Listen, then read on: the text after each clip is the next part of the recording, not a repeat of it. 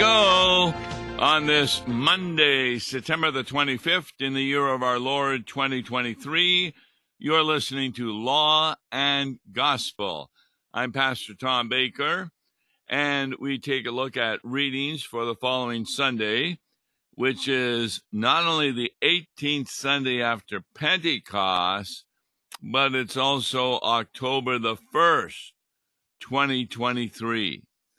Boy, we're out of September. And readings are from Ezekiel 18, Philippians 2, and Matthew 21. We're going to take a look at Ezekiel chapter 18, beginning with verse 1. If you have any questions to me about what I'm about to say, or you have a question that can be answered on Open Mic Friday, then email me at tombaker at brick.net. That's it. B R I C K dot net. And Tom Baker in front of that. And we will hopefully then, for all kinds of reasons, reply to you. So, Old Testament reading, Ezekiel 18. Here's where you need a pastor again. Because you can read the English, but you may not understand what Ezekiel is saying. He begins The word of the Lord came to me. So, this means that he's inspired by the Holy Spirit and the Lord is asking him this question What do you mean by repeating this proverb concerning the land of Israel? The fathers have eaten sour grapes, and the children's teeth are set on edge. Now, when you read this, you can probably understand what is trying to get across, and that is when the fathers have sour grapes, it makes the children's teeth set on edge. Well, what's wrong with that proverb? Well, verse 3 says, as I live, declares the Lord God, this proverb shall no more be used by you in Israel.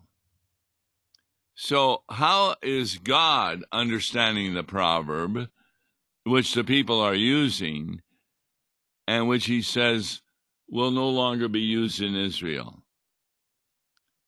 He says, Behold, all souls are mine. The soul of the Father, as well as the soul of the Son, is mine. The soul who sins shall die. So, what God the Father is saying here is that when people in Israel who are having a really rough time, they're taken into Babylonian captivity, etc. And they say the fathers have eaten sour grapes and the children's teeth are set on edge. What they're doing is, as children, they're saying, It's not my fault that my teeth are not in good shape. It's really the fault of my fathers who ate sour grapes. In other words, they're eluding the responsibility for their own sin. And therefore, they're really angry at God because they have the impression that as children of their fathers, their teeth are set on edge because the fathers have eaten sour grapes. Well, that's just not true. God takes a look at each person and does what is necessary especially for those who sin. Verse 25 You say, God still speaking, the way of the Lord is not just. Hear now, O house of Israel, is my way not just? Is it not your ways that are not just? Now, we had a really good example last week in Matthew 20 how it appears that God's ways are not just. Remember, he gives this parable about the kingdom of heaven is like a master of a house who went out early in the morning and hired laborers for his vineyard. Now, they all agreed that they would receive a denarius a day, which was a day's wages. But then this individual, the master of the house, went out and hired people at the ninth hour, the sixth hour, and even the eleventh hour. He went out, found laborers. Why do you stand idle here all day? They said, Because no one has hired us. So he hired them to go into the vineyard. Well, when the time came for the end of the day, which was the 12th hour, the owner of the vineyard told his foreman to pay the people, but beginning with the last up to the first. So the people who were hired about the 11th hour, they only had worked one hour. They also received a denarius. So that those who were hired at the beginning of the day, they imagined that they would receive more. But each of them also received a denarius. And they grumbled at the master of the house, saying, These last worked only one hour, and you have made them equal to us who have borne the harbor and burden of the day and the scorching heat. But then the master of the house replies to them, Friend, I'm doing you no wrong. Did you not agree with me for a denarius? Take what belongs to you and go. And then the king, representing God, I choose to give to this last worker as I give to you. Am I not allowed to do what I choose with what belongs to me? Or do you begrudge my generosity. And the last will be first, and the first last. This is a tremendous teaching about the kingdom of heaven, which is the Holy Christian Church, including not only here on earth, but also after Judgment Day. You may have come to the faith like I did when I was baptized as an infant. And I've lived decades with that faith in my heart. I've been working in the church, etc. But if I go to a hospital and visit one of my members, and in the same room as another person who hears me talk about Jesus and say a prayer for my members, it's not unusual that this person may ask me to say a prayer for him, even though he's never darkened a church's door. In other words, he's not a believer, but was very interested in what I was saying to my member. So I go over to his bed and I share with him the gospel of Jesus Christ and say a prayer for him. And he comes to faith but dies that night. So, whether he's 60 years old or 80 years old, he's only had faith for one day. And yet, God will grant him total bliss in heaven, as he will those who have been baptized as infants. See, that doesn't seem fair or just. I mean, I'm working as a pastor. Many of my hours are involved in religious work. And yet I realize that my bliss in heaven will not be greater than someone else's. In fact, that's kind of taught in Philippians chapter 2, which is the other reading for that Sunday coming up. Because it says, Do nothing from rivalry or deceit, but in humility count others more significant than yourselves. Let each of you look out not only for his own interests, but also to the interests of others. Wow. So, we don't do good works in order to impress God to get to heaven. We only can do a proper good work called a fruit of the Holy Spirit after we have been totally saved. And part of that fruit is to count others as more significant than yourself. So you do look to your own interests, but also to the interests of others. In other words, this proverb that we're that was being used by the Israelites in captivity. The fathers have eaten sour grapes, and that's why the children's teeth are set on edge. No.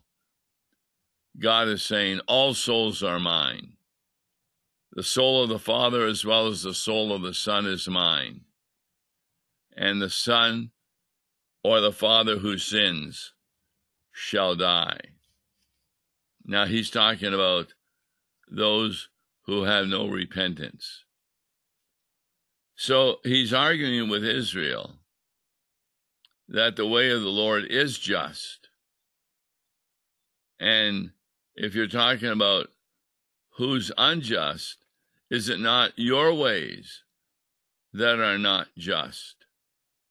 Verse 26 of Ezekiel 18 continues when a righteous person turns away from his righteousness and does injustice, he shall die for it, for the injustice that he has done. He shall die. Now, we do have people who have been righteous in the church and they fall away from the church for all kinds of reasons. They may take unnecessary relationships with someone else other than their wife. They may get involved with a group of people who are constantly making fun of God and they believe it. Verse 27 Again, when a wicked person turns away from the wickedness he has committed and does what is just and right, he shall save his life. What's God talking about there?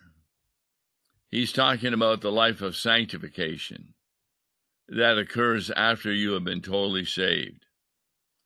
How do you turn away from your wickedness? It's not that you stop being wicked, because that's impossible until Judgment Day, but it's that you repent of your wickedness. That's how you turn away from it. That was the message of John the Baptizer with that sacrament of repentance or baptism of repentance. To turn away from the wickedness he has committed and by doing what is just and right, he shall save his life. Verse 28 Because he considered and turned away from all the transgressions that he had committed, he shall surely live, he shall not die. Now, in this context, to die doesn't mean an earthly death. No, to die refers to eternal death. And what God is saying is someone who is living the life of sanctification, who does sin but is repentant of that sin and turns away from that sin, he shall receive eternal life. He will not die. Yet, God says, the house of Israel says, the way of the Lord is not just. O house of Israel, are my ways not just? Is it not your ways that are not just? And a really good example of that would be Jonah. He was told by God to go to the Gentile city of Nineveh and tell them about God and his plans. Well, Jonah didn't want to go. He wanted that city to be destroyed by God. But God did not destroy it. Instead, he sent Joseph into a large fish, who then vomited him up on the beach.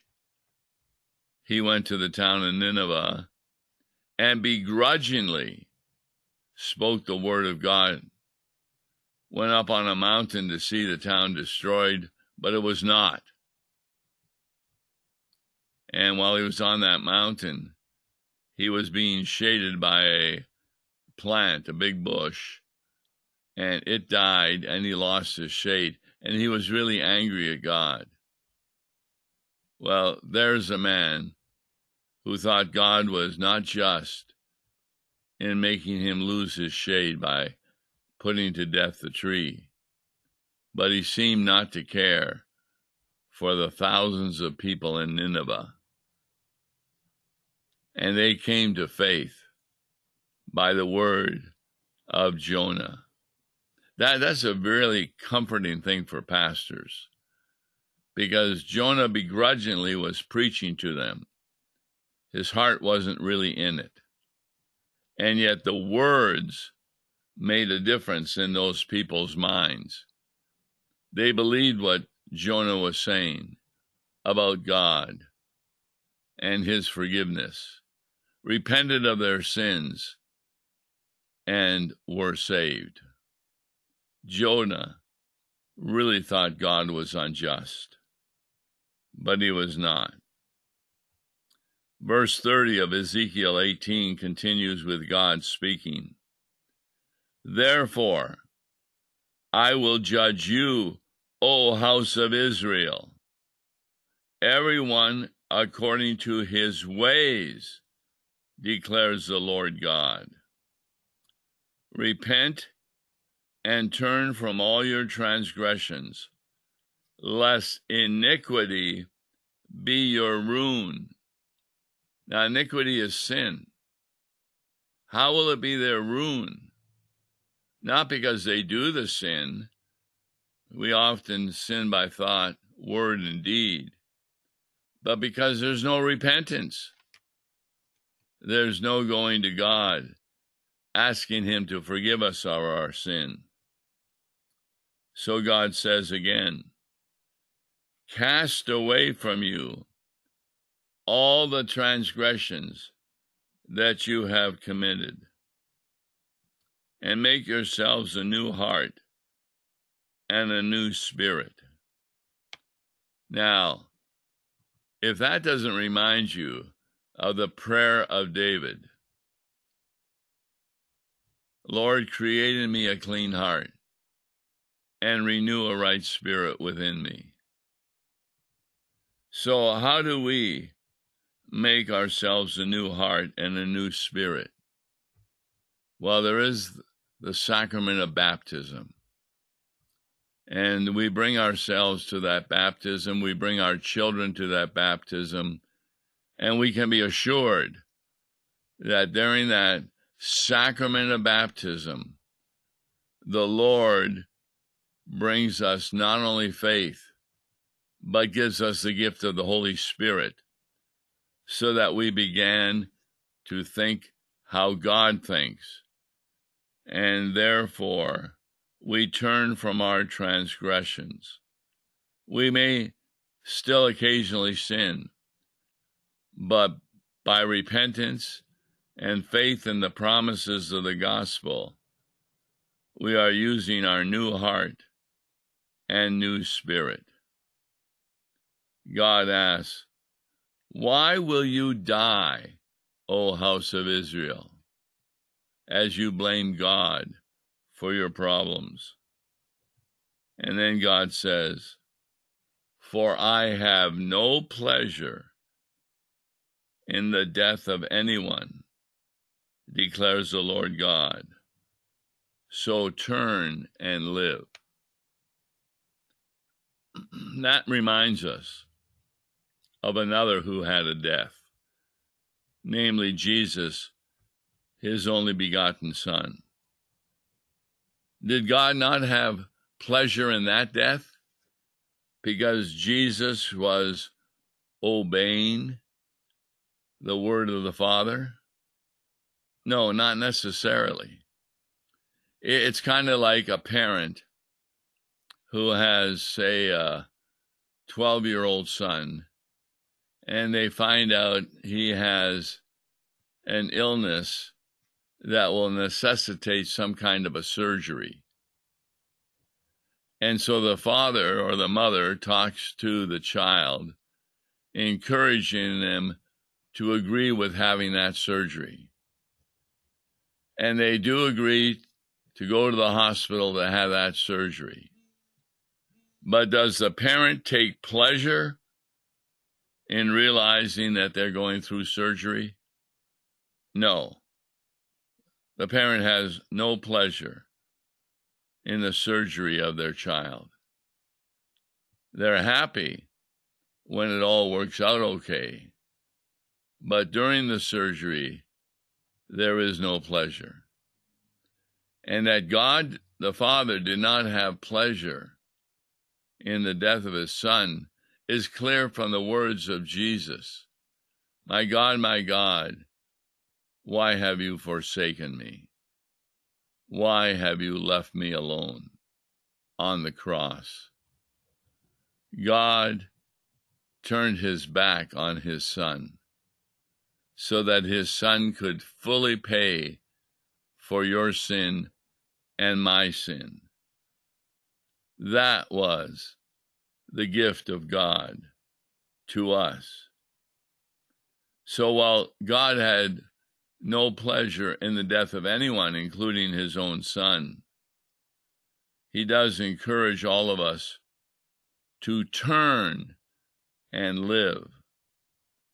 And that word turn means to repent of our sin, which we are incapable of doing until we receive faith from the Holy Spirit. Because that faith teaches us that in Christ our sins have been forgiven.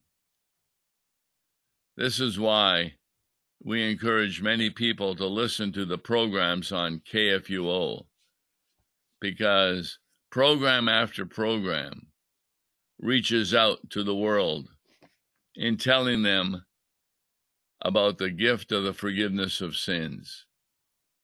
And along with that gift of the forgiveness of sins comes the gift of repentance. In, in, other words, every preacher becomes like a John the Baptizer in encouraging repentance by pointing out the sins that we do in our vocations. But every pastor also becomes like Jesus in telling the good news that that sin has been paid for, that turning to Jesus and committing yourself to Him through that new heart and that new spirit received from the Holy Spirit is how we are saved. So, yes, it seems a lot of times that the ways of God are not just. How many times have Christians said something like, What did I do to deserve this? when an injury or an accident or suffering or an illness hits them, least expected. But God is just because He will allow those things to happen to strengthen our faith.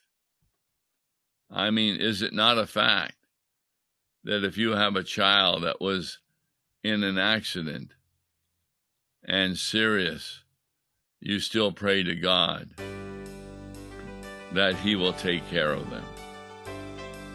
That's the Old Testament reading from Ezekiel 18.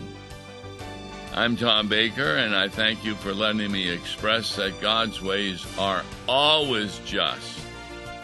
And that's what we learn from the power of the Holy Spirit, which we will continue tomorrow in taking a look at the hymn, Lord, keep us steadfast in your word. God bless you. Listen to Law and Gospel each weekday morning at 9:30 on KFUO. For a tax-deductible gift to Law and Gospel, please make your check out to Law and Gospel and mail to Law and Gospel PO Box 28910, St. Louis, Missouri 63132 or call toll-free 1-877-267-1962. Views and opinions expressed on Worldwide KFUO may not represent the official position of the management or ownership of KFUO, the Lutheran Church Missouri Synod. If you'd like to comment on programs or topics heard on Worldwide KFUO, write us at KFUO, 1333 South Kirkwood Road, St. Louis, Missouri 63122. You can also leave a question or comment on our comment line at 314 996 1542. We are the messenger of good news, Worldwide KFUO.